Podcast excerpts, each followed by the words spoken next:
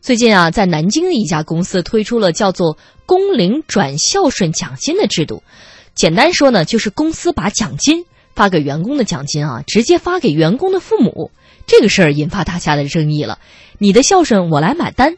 如果这样的事发生在您身上，您会愿意吗？来听记者的报道。南京的这家公司把每月工龄工资增加的两百块钱作为感恩父母的孝顺奖金，由公司直接发给员工父母。这种“你的孝顺我买单”的做法，很多安徽人市民并不认可。九零后的邹菲菲刚刚参加工作三年，她觉得自己的劳动所得理应自己做主。如果要是每个月就是强制性的从我的工资里面扣两百块钱给我父母，我不是很赞同。因为首先我的工资收入也是我自己的辛苦所得啊，我觉得我自己有权利去分配这个钱去怎么使用。我不想就失去了自己的自主权，让别人去支配我的这个劳动所得。二十六岁的王璐是一位职场新人，平时他从不乱花钱，工资打到卡里，他也都存下来，一年下来也还是要把钱交给父母打理的。在他看来，钱可以多给父母一些，但不应该是这种方式。王璐，我觉得现在的父母都不会想要去花自己孩子的钱，一般都是倒贴都都有可能。孝顺这种事情应该是要看自己的吧，你要是强制性的，那就不叫孝顺了。那作为家长，对于每个月格外收到的孝顺钱，他们又会怎么看呢？七十九岁的李玲有四个子女，她觉得儿女们工作不容易，即便是要孝顺父母，也不能违背孩子们的心愿，否则就算收到了钱，也不会心安的。李玲对这个事情我是反对的，因为子女在外边工作也是不容易的，辛辛苦苦的，像这样个孝顺奖金，应该来讲的话，自愿的，不应该有强制性的。你违背他的心愿，他自己心里也不舒服。那到底怎样才能在合法合理的前提下把好事办好呢？安徽至臻律师事务所律师周然表示，任何善行都要以法律允许的方式加以实行。我们国家劳动法以及相关的司法解释都明确规定了啊，就是员工他有获取劳动报酬的权利，工龄奖金也好，它都是工资报酬的一部分。那么，企业单方的将员工的工资组成一部分，直接作为孝顺奖金支付给员工的父母是不妥的，应该考虑以更恰当的方式啊，呃，来表达或者传递对老年人这种爱惜啊、孝顺啊这种心意。确实呢，把好事做好，善思善为。基本上听下来，接受采访的这些市民，无论是年轻人还是老人，好像都不太赞同这个做法哈。呃，这个公司把工龄工资增加了二百块钱，直接发给员工的父母。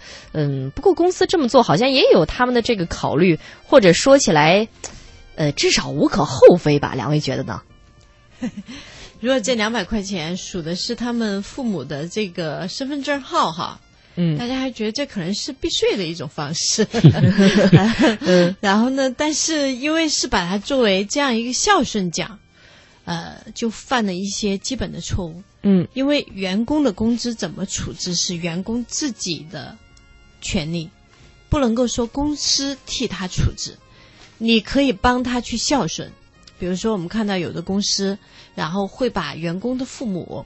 啊，请到北京游玩，哎，然后呢，会把呃，会请员工的父母呢去做一份体检，那这样呢，都是为了让员工更加安心的工作。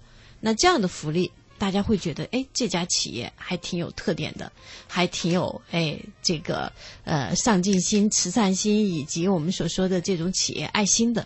嗯，但是如果把它变成，就是说把员工的工资左手直接掏右手了。员工不答应，嗯，然后呢，他的父母也觉得怪怪的，就是因为第一，我也没有起诉我孩子，让他付这个抚恤金 啊，呃，这个就是抚养费，然后呢，第二呢，你这样算什么？所以公司这个孝顺呢是一拍脑袋的，呃，并不能完成我们所说的公序良俗的一个推进，然后其次呢，也给自己落了一个不懂法。的一个把柄，嗯，怎么说也没捞到什么好哈。徐明老师觉得呢？嗯，我觉得是这样啊。但是，首先这个记者的采访有问题，他为了证明自己的观点，采访的都是不同意的老人。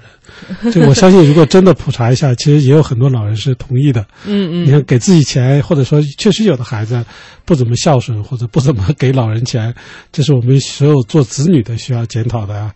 但这个确实是刚才这个春瑞讲的，这是一个道德问题，这个跟法律这是两回事儿，你不能。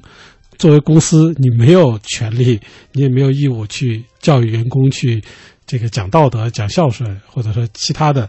但我们以前可能这个单位啊，当年的计划经济的所谓的单位时代，这个惯了，就老把员工当自己的孩子，我要教育你各种各样的这个，包括比如很多单位都有什么精神文明奖，当然这个可能好像政府部门也组织评选啊。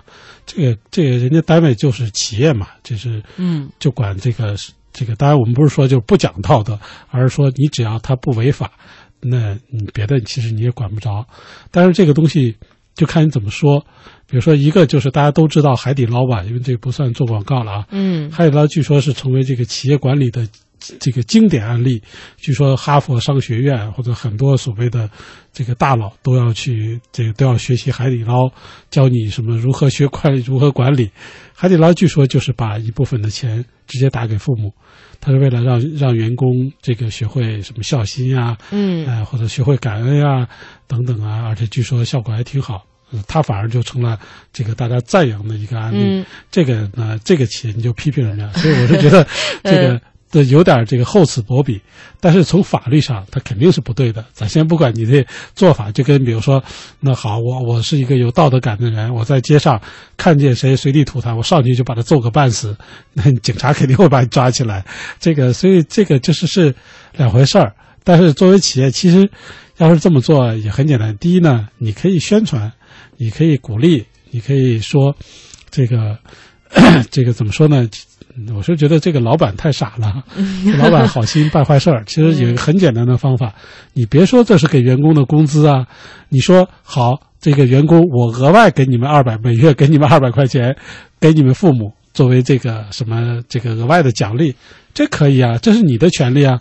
就是你工资我已经给了，比如工资假设一千，一千五给够了，我每月又给你二百，我给了你父母，你不愿意吗？你可以啊，你不愿意不我不给你，这个多简单呀，没那么麻烦。就是在增量上，别在存量上打。你别从人工资里扣，那 谁都不乐意。所以这个方式上还是你拿人家的钱去卖好的，凭什么？不知道在大家媒体的这一番介入和讨论之后，这家公司会不会改变他们所谓这样一番奖金的发放方式啊？这老板其实 说明没那么坏。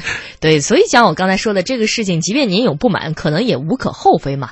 呃，相信这个公司或者这方面有这方面想法的这些经营者，呃，拍板的人，可能都会想到更好的办法。